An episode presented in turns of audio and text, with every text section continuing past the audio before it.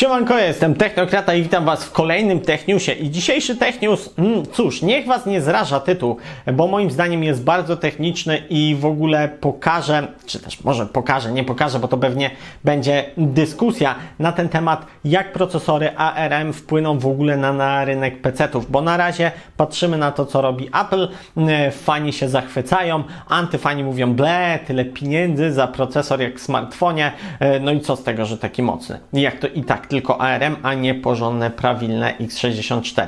No więc cóż, dzisiaj sobie o tym porozmawiamy o rynku ARM, o procesorach Apple i o tym, że tak naprawdę dwa wczoraj pokazane procesory to nic nowego, fajne, ale to tak naprawdę nie jest nic nowego. Apple nie stworzyło nowego procesora, nowej architektury, po prostu zwyczajnie przeskalowało starszego, starszego, no tak, w sumie już starszego um, M1. I o tym chciałbym sobie porozmawiać, o takim troszeczkę aspekcie technicznym tych procesorów. Wiadomo, są fajne, ja do M1 mam naprawdę duży szacunek i sam jestem zachwycony tym procesorem, natomiast nie ma co się, znaczy można się zachwycać tymi nowymi, ale jednak Apple robi Apple'owe rzeczy i o tym będę dzisiaj e, rozmawiał.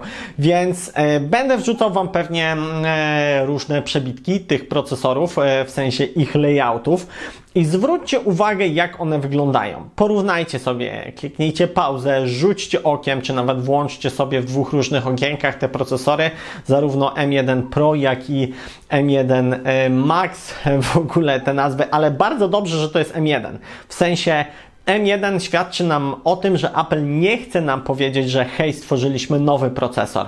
Stworzyliśmy dwa zupełnie nowe procesory i prezentujemy Wam nową architekturę. Nie, to jest nadal procesor M1, ten, który pokazali rok temu, natomiast został on przeskalowany. Architektura ARM ma to do siebie i jest wykorzystywana właśnie w em, serwerach, że świetnie skaluje się w niskich energiach i w niskich taktowaniach rdzeniów. Możemy powielać te tak naprawdę procesory stworzyć większe, bo tak naprawdę te M1 Pro i M1 Max to są rozciągnięte M1 z tamtego roku. Dodano nowe rdzenie, ale to są te same rdzenie, które w M1, zresztą mamy cały czas M1, ten człon nazwę. Dodano kilka dodatkowych modułów, jak encoder i decoder wideo, jak kanały pamięci, żeby obsługiwać więcej pamięci RAM z większą przepustowością. Dodano rdzenie karty graficznej, ale nadal są to te same rdzenie i na to należy zwrócić uwagę. Nie należy podchodzić do procesorów Apple jak do zupełnie nowych tworów, tylko bardziej wyobraźcie sobie, jak na przykład AMD albo Intel wypuściliby i trójkę w tamtym roku, a w tym roku wypuścili i siódemkę i i dziewiątkę. Jakby tak to właśnie wygląda, bo to są procesory z tej samej rodziny, tylko po prostu dysponują większą ilością, czy to rdzeni graficznych, czy rdzeni procesorowych. Co za tym idzie, oczywiście wzrosła ich moc, podobnie jak to mamy w przypadku, kiedy mamy gradację Ryzena 5, Ryzena 7, Ryzena 9, czy też i3, i5, i7, i, i 9, tak? Więc każdy z tych procesorów tak naprawdę dysponuje tym samym hardwarem, jest to ten sam projekt, tylko zwielokrotniony. Często też właśnie procesory z wyższej półki zawierają jakieś dodatkowe kontrolery, czy też obsługę jakichś dodatkowych, no nie wiem, feature'ów i tak samo ma to miejsce w przypadku właśnie tych procesorów, które mają być Pro od Apple. Mamy dedykowany encoder, decoder wideo, mamy dedykowany, dedykowany chip obsługujący Thunderbolta. Swoją drogą, jakby Thunderbolt to jest technologia Intela, więc tutaj, znaczy technologia, no tak, no Intel ją wprowadził razem we współpracy z Apple, więc jakby jest to taki ich troszeczkę wspólny twór. Więc, więc takie rzeczy można sobie do procesorów ARM doklejać i to bardzo fajnie się sprawuje. Pod tym względem architektura ARM jest absolutnie genialna. Natomiast zwróćcie uwagę, jak widzieliście miniaturki, albo jak ja Wam tutaj wrzucam, jak te procesory się rozrosły. One po prostu różnią się wielkością. I co za tym idzie, wzrosło też ich zapotrzebowanie na energię. Tutaj pod tym względem nie dokonała się żadna rewolucja, bo mamy nadal proces 5 nanometrów od TSMC. Te procesory zwyczajnie fizycznie urosły, więc nie ma tutaj optymalizacji miejsca, czy też optymalizacji energii, jakie zajmują te procesory. Zużycie energii jest takie samo jak w procesorze tym bazowym M1. Cały czas, cały czas w ogóle yy, bardzo bym chciał przedstawić w tym odcinku to, że to są te same procesory. Jakby M1, to wszystko jest procesor M1, to nie są procesory nowe i bardzo dobrze, yy, że Apple no nie próbuję tutaj zmienić w sensie, że ten procesor nie nazywa się, nie wiem, M2 albo coś takiego, bo to powinna być nazwa M1 i dużo osób, które myśli, że są to nowe procesory, chciałbym, żeby tak nie myślałem, no bo to nie są nowe procesory, tylko przeskalowane. Abstrahuję od tego i oczywiście do tego zaraz przejdziemy, że ARM robi gigantyczny krok w przód i naprawdę może być sporym zagrożeniem dla, e, albo też zagrożeniem, zagrożeniem dla producentów tradycyjnych e, procesorów, natomiast dla rynku e, komputerów czy też laptopów może być sporą nadzieją i takim powiewem świeżości, co mam nadzieję, że będzie. Już świetnie ARM zaadaptował się właśnie na rynku yy, choćby serwerów, no jak i właśnie w produktach Apple, ale może o tym za chwilkę. Teraz jeszcze o M1. Ich wydajność naprawdę jest kosmiczna. E, oczywiście oszczędzanie energii jest genialne, jak w większości procesorów ARM i powiem Wam szczerze, bo mam w domu e, MacBooka Air z M1, ten procesor radzi sobie genialnie. Świetne trzymanie na baterii, świetny montaż filmów nawet w 4K na sprzęcie za około 4000 zł takie komfortowe montowanie filmów, no to żeby mieć komputer na klasycznym e, x64 jakimś Intelu czy AMD, moim zdaniem trzeba wydać troszeczkę więcej, bo trzeba też mieć tą dedykowaną kartę graficzną, która robi robotę na timeline. A tutaj naprawdę świetnie sobie te procesory radzą i właśnie pod tym względem Podoba mi się to. Oczywiście nie podobały mi się te wykresy, które tam Apple rysowało, bo jakoś ta taka pionowa kreska e, przerywana, porównująca efektywność energetyczną, wydajność i tak dalej, tak lubiła sobie fluktuować. Raz była z jednej strony tej paraboli, raz z drugiej strony, raz e, na jej czole, a z kolei od czoła tej paraboli z wydajnością konkurencyjnych rozwiązań często odstawała. Dziwnie to było wszystko poprzesuwane. Całe szczęście szczęście Apple no malutkim druczkiem pisał do czego konkretnie porównuje te procesory, do jakich konkretnie sprzętów konkurencji, były tam jakieś laptopy MSI i tak dalej, więc nie jest to takie już zawieszone w próżni jak w, mm, miało to miejsce w tamtym roku. Natomiast należy zwrócić uwagę, jeżeli ktoś zachwyca się też tymi wykresami, że to są wykresy nie mocy całkowitej tych procesorów, a mocy na wat. I faktycznie teraz możemy przejść do zalet ARM-ów, bo ARM-y w pewnej określonej, e, że tak powiem, energii, czy też e, zapotrzebowania na energię są genialne i mają dużo lepszy współczynnik wydajności właśnie do poporu energii, ale nie skalują się z zwiększeniem energii tak dobrze jak klasyczne, czy to karty graficzne, czy właśnie procesory.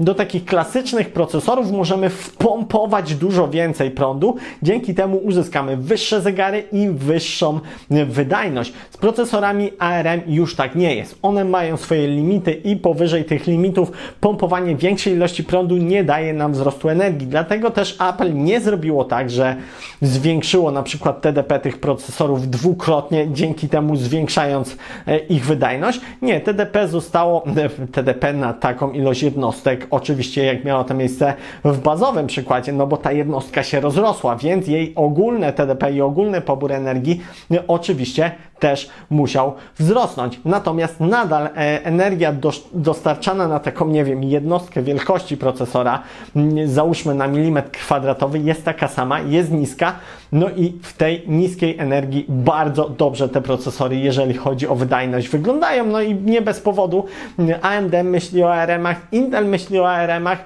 wszyscy chcą iść w ARM-y, Nvidia w ogóle już ma ARM-y i oczywiście oferuje je w rozwiązaniach serwerowych.